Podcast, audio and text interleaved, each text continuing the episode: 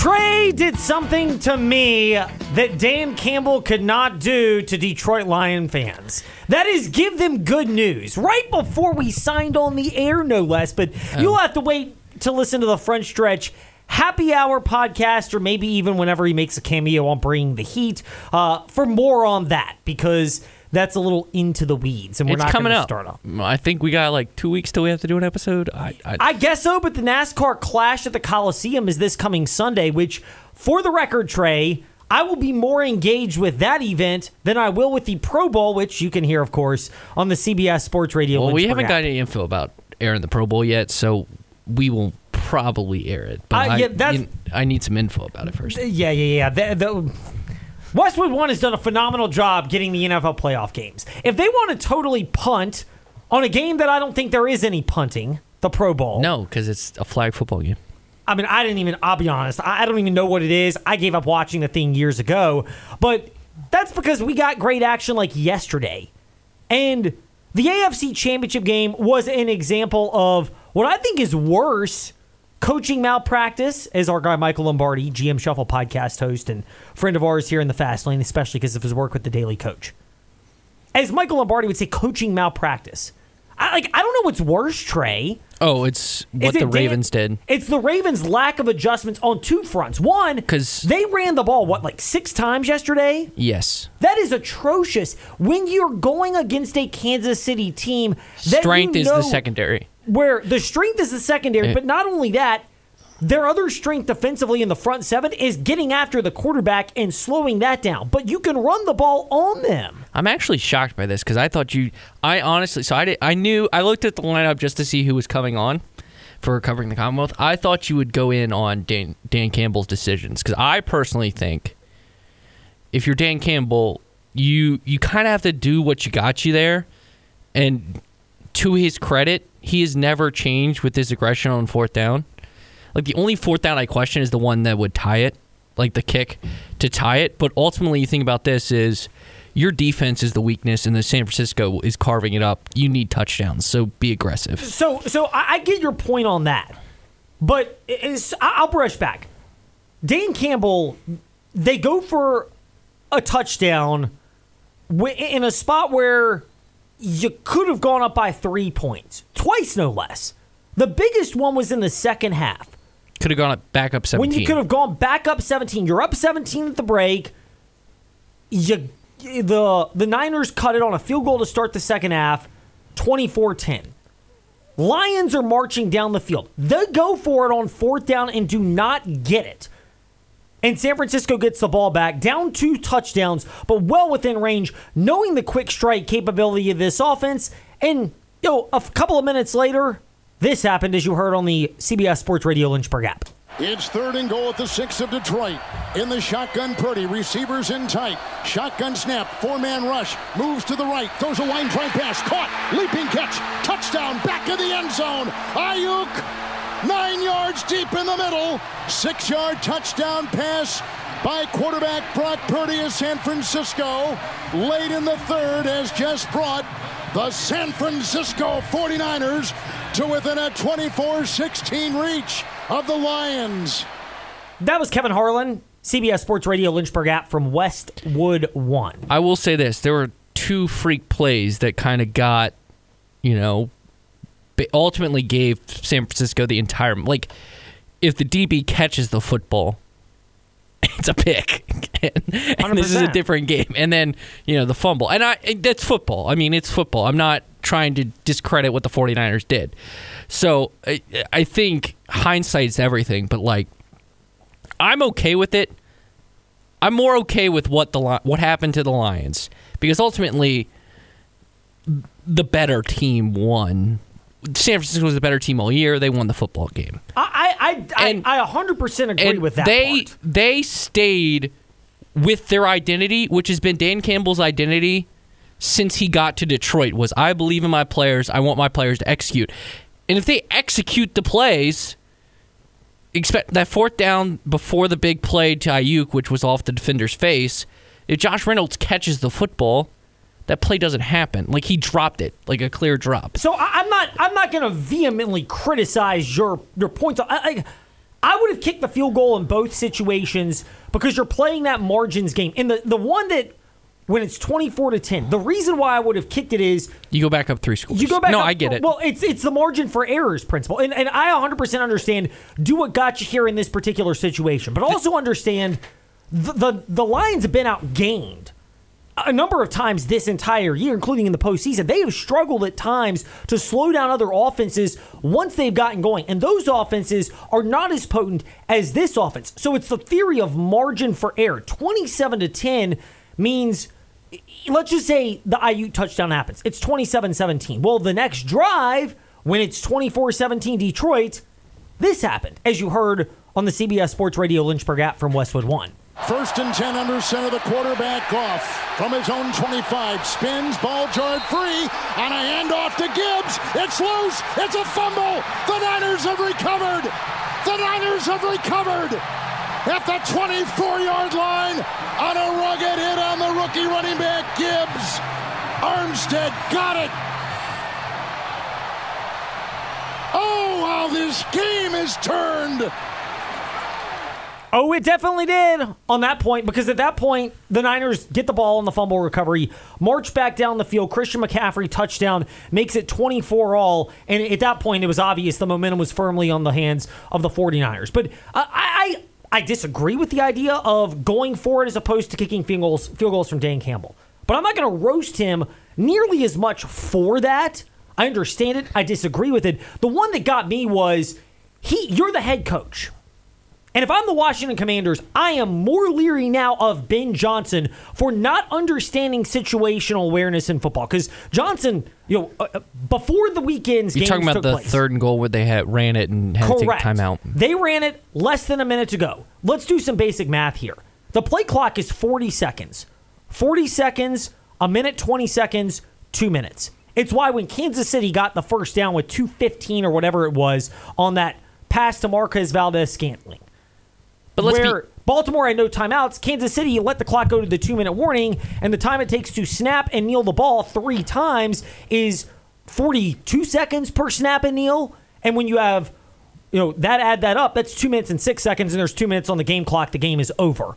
That's the one that gets me. You're Dan Campbell. You have to interject to Ben Johnson, the offensive coordinator, and say, no, we're not running the ball here because if we don't get it, we have to burn a timeout. And if we do that, all of a sudden we have to go for the onside kick. There's a, a minimal probability of getting this. And then at that point, the game is essentially over because there's 50 some seconds left in the game. And by the time we run a fourth down play, there's going to be even less time. When, by the way, you could have kicked the field goal. And no, I'm not bitter about the backdoor cover. It was a good weekend for me from a sports betting standpoint, not just tennis. Hey, but, man, uh, uh, Trey was itself. very happy about that backdoor Trey- Trey- cover. Trey, I know you were. And I'm not bitter about that. Because Trey had a parlay of the Chiefs and Lions covering both games, and it hit. Well, congratulations to you, Trey. My Niners two and a half to one to win the NFC came home and My Lions nice money line, my money, my sprinkle on my the Lions money line looked really good at halftime. Yes, it did. But here, here's the funny thing though about that. You have to know situational awareness, and that's the one that's the cardinal sin because you basically you move your you move your pieces into checkmate. You checkmated yourself in the game by running the football. As a head coach, it's understanding situational awareness, and I don't think Kyle Shanahan quite grasped that. We can look more into this when we actually look ahead to the Super Bowl. the Super Bowl. I, by the way, I've already hedged. Um, I'm locking in a profit. I don't trust the Niners a ton. If I middle it, fantastic. It's more just I, I wanted to get something out of People again, just just do not bet against fifteen. That's what I learned. Like, Well, it's, come it's, on, it's not. It's not just Mahomes though. It's Andy Reid combined with Mahomes. Yeah, because they called. They set up a game And plan Spags. yesterday in Spagnuolo to control Lamar Jackson to understand what it takes, and that meant a heavier workload for this guy. Oh, you'll hear plenty more about him, and if you just want to hear about him as opposed to actually seeing everything about him and everyone around him, you can enjoy highlights like this. His first touchdown catch of the day yesterday, his only touchdown catch of the day yesterday, to go up seven 0 against Kansas City. First and 10 from the Baltimore 19. Shotgun Mahomes. Pump and throw to the end zone. Handled by Kelce for the touchdown. A rocket to the right side. And the Chiefs strike first. 19 yards. And it's that combination once again. Mahomes to Kelce to get on the board first. As you heard on the CBS Sports Radio Lynchburg app from Westwood One and the whole Super Bowl. I mean, you keep you keep you know you keep betting against the Chiefs. You're going to find that karma's real when it comes to them. they know how to figure it out, and I know how you love to use those analogies, Trey. They're- More good job. that. Good job. You I- picked up I- on it. I, I very much did. Even I'm becoming educated about what this matchup know what? means. More I'm- on that in a moment, I'm Trey. proud. I'm proud of you. But see, here's the thing. The Chiefs kept feeding Travis Kelce. They understood the game plan was fairly simple. Play good defense, dare Kansas City to throw the ball. Somehow they kept throwing the ball as opposed to running the ball. Only six called runs for for Baltimore. Inexplicable how you don't do that when run defense is a weakness of the Chiefs, pass defense is their strength. You can run the ball and it sets up your pass game, and that's how Baltimore's offense is almost always operated with Lamar Jackson, and they don't do it. Head coach John Harbaugh, great as he's been, did not win the day yesterday. It was Reid who understood as undisciplined as he can be when it comes to running the football. As a bitter Philadelphia fan, I, remember plenty of times where he'd go like 35 consecutive passes in the called in a game, and you're like, dude, what are you doing here? Not yesterday. It was run the ball with Isaiah Pacheco. It was play action pass. It was let Mahomes make plays, and it was constantly feeding Travis Kelce to the point where he broke Jerry Rice's receiving record for the NFL playoffs. It's going to be third and nine for the Chiefs. Ball control, it's all KC from the 21. Shotgun, Mahomes. He will toss it to the near side. Caught by Kelce. Travis Kelce thinks he has enough for the first down, and that is the record for Kelce. The most postseason receptions all time, passing Jerry Rice. Jason, as we prepare for this game, you said one thing to me. You said Baltimore cannot stay in a lot of zone defense because Kelce will find the spots. And that's what Kelce has done this whole half. He continues to find open spots in the zone. That was the comment, the last part, part, and that's why we played it from Devin McCourty, Westwood One, NFL analyst, as you heard on the CBS Sports Radio Lynchburg app. But that was the comment about Baltimore continuing to stay in zone defense. Dude, they were totally outcoached yesterday.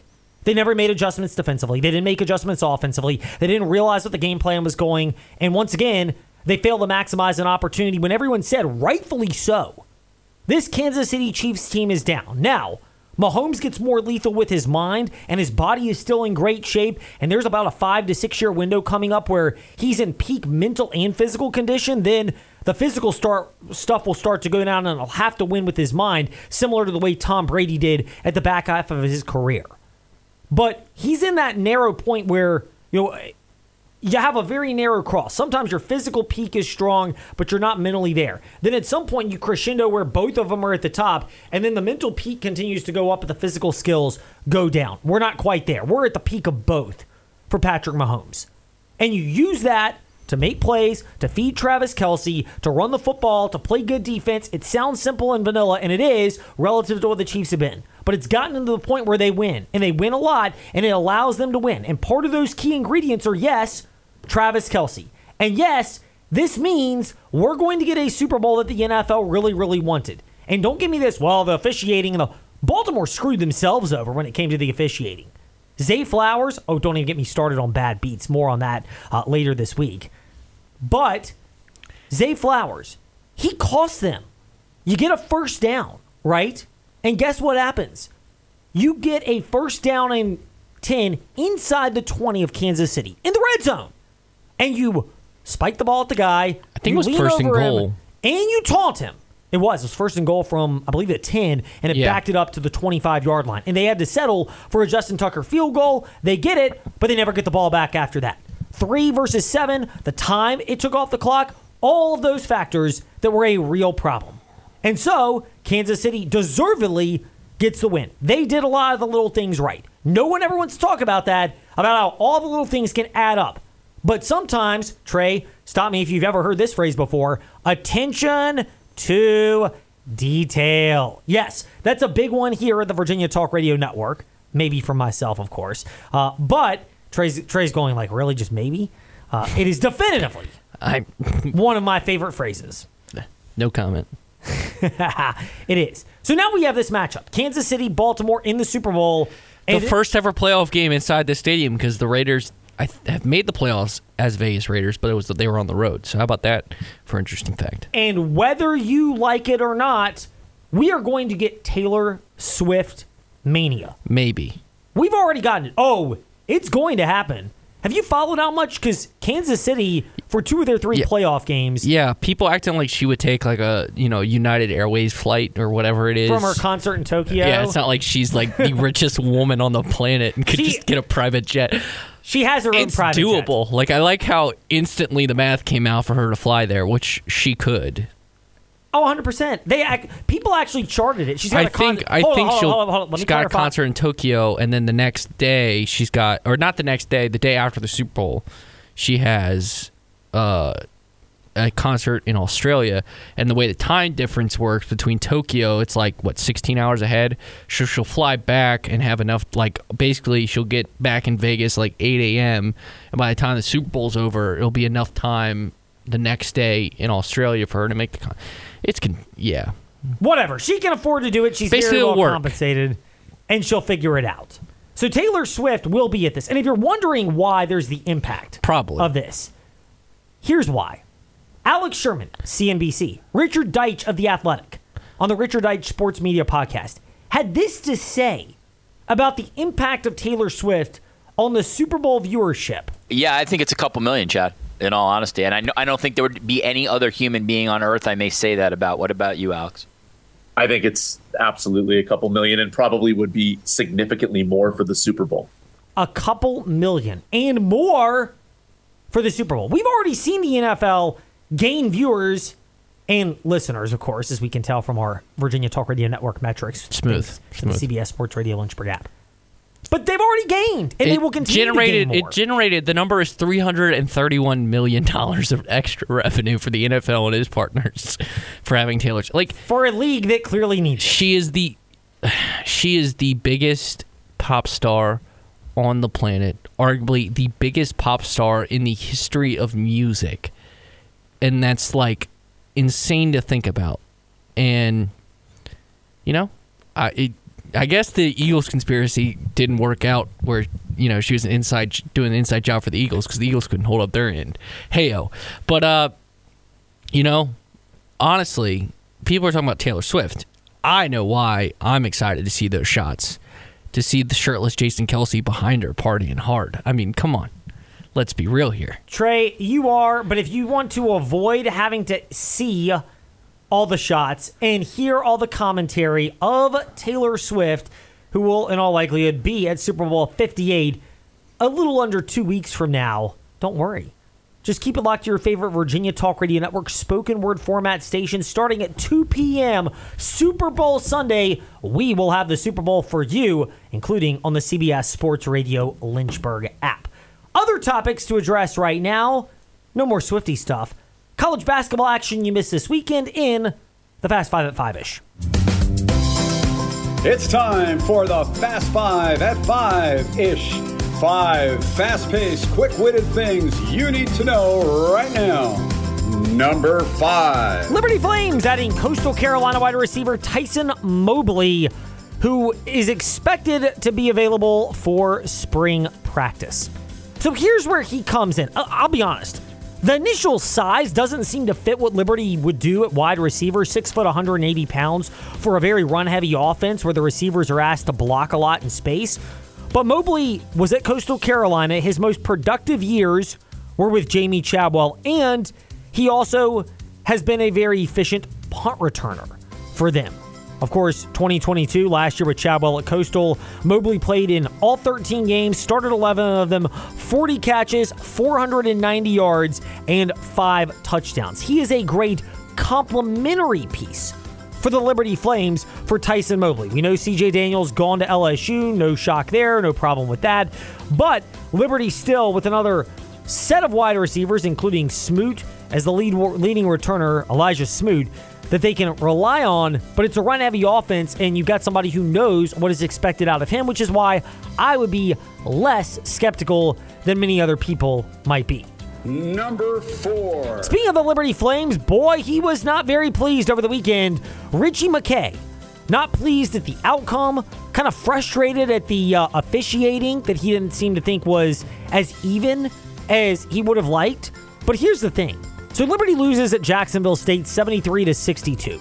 And they get swept by Jacksonville State, the Gamecocks doing that to the Flames in their first years in CUSA. Because remember, Jacksonville State, they were also there last year. Uh, multiple truths can exist. I, think it's obvious looking at this Liberty team right now, the overall cumulative athleticism for them is not what it probably needs to be going forward. Now, they've got three players that are redshirting. They've got another that's a younger player that's Shire that hasn't played a lot so far this year. He's got some skill, but they haven't brought him along and done much. There are a lot of good, viable pieces, but remember, they're going to lose a couple of guys off the scholarship roster and Kyle Rode and Shiloh Robinson, who have been great role players, great contributors, and been able, they've really done a good job setting up the culture. But there is an opportunity to remake the roster, but you can't do that going forward. Here's where I'll go a step further for Liberty. Multiple times, they cut this to a one possession game, including 62 to 60. Kyle Rode goes in, misses a layup. Jacksonville State gets it, turns it into points, extends the lead, and it was never a threat from there on out, obviously, is based on a 62 60 game, turning into a 73 62 final, so an 11, 11 2 run over the back half. Um, that what I would agree with was kind of inconsistent officiating and the physicality of the matchup uh, was maybe more than anybody around the programs would have liked. The reality is that's something for Liberty that you're probably not going to get in a neutral site venue, which is good news for them going forward. Number three. College basketball on the women's side this past weekend. For Virginia Tech, Liz Kitley was off yesterday, yet they still found a way to go up to Syracuse. Tricky situation, and they got a good road victory. Good for Virginia Tech to go on the road at Syracuse and to get that win. And Helps when you have Georgia- two All Americans. Yeah, I was. It helps when you have Georgia Amoore back, so that two of the top 20 players in the country. when Liz Kitley, one of the top 20 players in the country, is not having a good game, and Amoore is back, you can rely on her. And the Virginia Tech Lady Hokies did just that. Meanwhile, to the, the the Lady Cavaliers of Virginia, that was a good win. More on that tomorrow in the fast lane. But I loved it. I like the message of Coach Mox, the fact that she's holding pl- players accountable and is very hard on them. Love the fact that there seems to be buy in, especially from the leaders on this team wanting the hard coaching. And now, again, proof of concept that sometimes you can demand that and your players back it up with effort. That is a good thing in an era where, repeat after me, it's hard to instill good culture. Speaking of culture or no culture, Number two. you could easily argue that there is no culture at Louisville right now. The Virginia Cavaliers. Trey, I think our call of the weekend collectively was how in the world would the Louisville Cardinals find a way to get to 60 points to make it a, a, a spot where the over could have cashed at 129? We never saw that path. And guess what? Louisville got to 52, and that's only because Virginia let off the gas late in this game. 41 to 13 was the halftime score. Kenny Payne somehow still has a job. Again, I'm not advocating people be fired, but it is clear that this He's guy is duck. he is way in over his head. But for Virginia, you come out and you do what you're supposed to do. This is not a, oh my God, look at us. We're six and three and we can count this in the ACC and we can count this as one of our good wins. Um, no. You didn't lose. That's what you're supposed to do. But you did take care of business, and how you won is a positive if you're a Virginia fan. And number one on the Fast Five at five ish. A little two and one because there is a big Monday contest at 6:30 p.m. tonight on the CBS Sports Radio Lynchburg app. Duke at Virginia Tech. Hokies similar against a better team. Georgia Tech's a, you know their program I think trending in the right direction with Damon Stoudemire, and I am generally skeptical when you're in a spot where player coach former players in the NBA are now head coaches, but I don't dispute Georgia Tech. You just you're kind of seeing the limitations to them. Yeah, and Dave, uh, I will say to Damon Stoudemire's credit, he had sat on the bench with, you know, Brad Stevens for a while, and we know how well Brad Stevens can coach a college basketball team. Yeah, and, and where that goes in is Georgia Tech will give teams fits in the ACC, but they're not going to win a lot of games, and especially on the road. To Virginia Tech's credit, they jumped out early. Louisville shot less than 30% in the first half. Virginia Tech led by 20 ish at halftime, and it turned out to a 16 point lead. But they led by as many as 24, which was the final margin. And even when Georgia Tech cut it to seven at one point in the second half, eh, they never really threatened. And that's why Virginia Tech was able to win that game. I do have my doubts tonight, but Duke has not been a very good road team. They lost at Georgia Tech. I know it was on the road, but they've lost at Georgia Tech. They barely beat Clemson. A lot of pieces are there, but they seem to have rushed Jeremy Roach back because they sense the urgency of having him in the lineup. And that's been a house of horrors for the Blue Devils in prior years, going to Cassell Coliseum, which they will do tonight starting at 6:30 on the CBS Sports Radio Lynchburg app. And there is your Fast Five at Five ish. When we return here in the Fast Lane, more on that matchup with David Cunningham of TechSideline.com after JerryRatcliffe.com on UVA and before Alan York on the Liberty Flames. All of that still to come. This is the Fast Lane on the CBS Sports Radio Lynchburg app.